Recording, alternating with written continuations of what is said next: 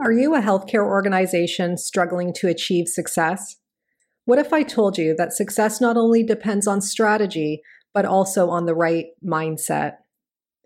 At the Mindset Gap, their team of seasoned consultants understand the critical role mindset plays in achieving organizational excellence by empowering your workforce to think innovatively, embrace change, and adapt to new challenges. So imagine your workplace, one where your employees and patients thrive where creativity and productivity go hand in hand, and where obstacles become opportunities. Don't let your organization fall into the mindset gap. Take the first step towards unlocking your potential today and email assist at themindsetgap.com with the referral code GenCan20 to schedule a consultation.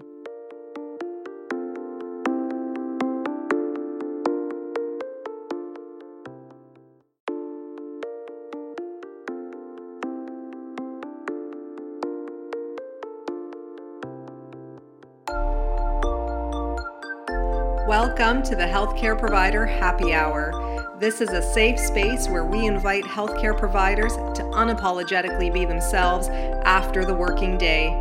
My name is Jennifer George, and each week I will connect you with guests and stories that will help transform your stress to success and fulfillment. Are you with me? Grab your drink of choice and let's chat.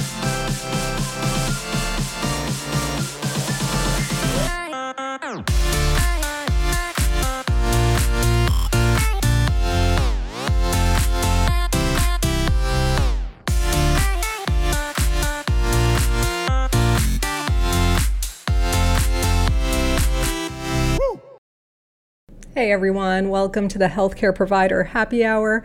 I'm your host, Jennifer George, and I'm joining you this morning with a post run protein concoction of protein, uh, herbal adaptogens, BCAAs, and some electrolytes. So, I want to talk to you a little bit about the recovery process when it comes to burnout and when I think of burnout, and this is fundamentally when I do my coaching with healthcare professionals, um, you know, largely what I focus on is prevention. But part of prevention is also identifying the reality uh, that burnout is just around the corner, right? So, in doing that, I think of the body, right? The human body and how we we exercise and we rest, we recover, we repair, and then we go at it again. And then we find during that cycle that we're building muscle, strength, endurance, things like that. So, I want to chat with you a little bit about the three R's of burnout that I've come to notice and find over the last little bit. The first one is recovery.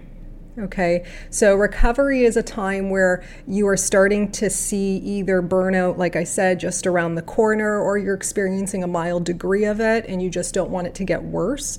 Um, and you're still at a state where you can kind of prevent it from getting worse. So at this point, you might be resting more. You might find yourself uh, reflecting more you might find yourself building a better relationship with yourself, reconnecting with yourself, because oftentimes when we begin to neglect ourselves, which is very common of us to do in healthcare, um, we start to become disconnected and we start to hit a point where we wonder how the heck did we get where we are right now.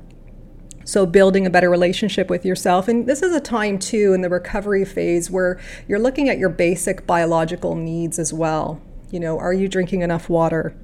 For example, are you eating enough? I've, I've worked with people or I've chatted with people too over the years, and you know, they get stuck, right? They get stuck in kind of a negative mindset. They get stuck in feeling disempowered, um, but they're also not meeting their basic biological needs. And if you can start there, you can then develop the energy to think more clearly, to move a little more, and start to build yourself back up again.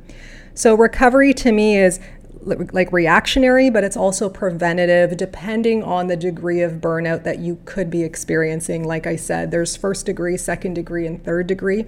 First degree is pretty mild, where maybe you need like a weekend to recover, um, and then you're fine the following week when you go back to work. Or third degree is that you just absolutely cannot go into work no matter how much time you've had off. The thought of it is just dreadful, and you actually have no energy for it. So the goal is always to try to prevent yourself from getting to the point where you've hit third degree.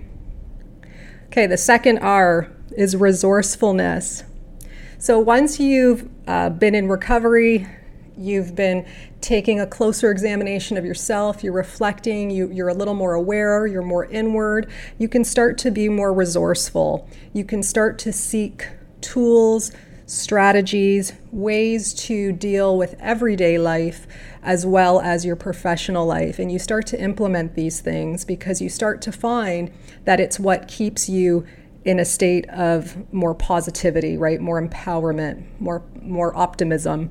Uh, you're finding your relationships with others to be a bit better. So that's the second R. You become more resourceful. And then once you've become more resourceful and you've integrated everything from your recovery to your resourcefulness, now you can actually build resilience. And resilience is basically your ability to adapt to any unforeseen or crisis type situation. So I recommend people practice resilience in their personal lives as well um, as, as their professional lives. So what do you do when crisis strikes? You know, do you do you get highly anxious? Do you find yourself um, unable to communicate and connect with people?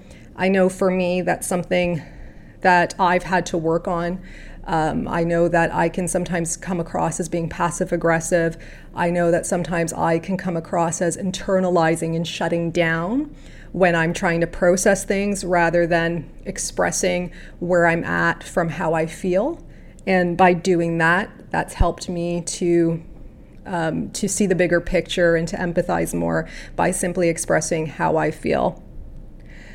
So, those are the three R's, right? So, it's recovery, resourcefulness, and resilience. And what, what I want you to think about when you think of these three R's is that one is not separate of the other. And when you start to become more resourceful and you see yourself becoming more resilient, that you don't lose sight of the recovery as well. So once you get to a state where maybe you're feeling good, you're at a, you're at a point in your practice where things are going well, don't ever lose sight of those basic fundamental things you did in recovery um, that got you there.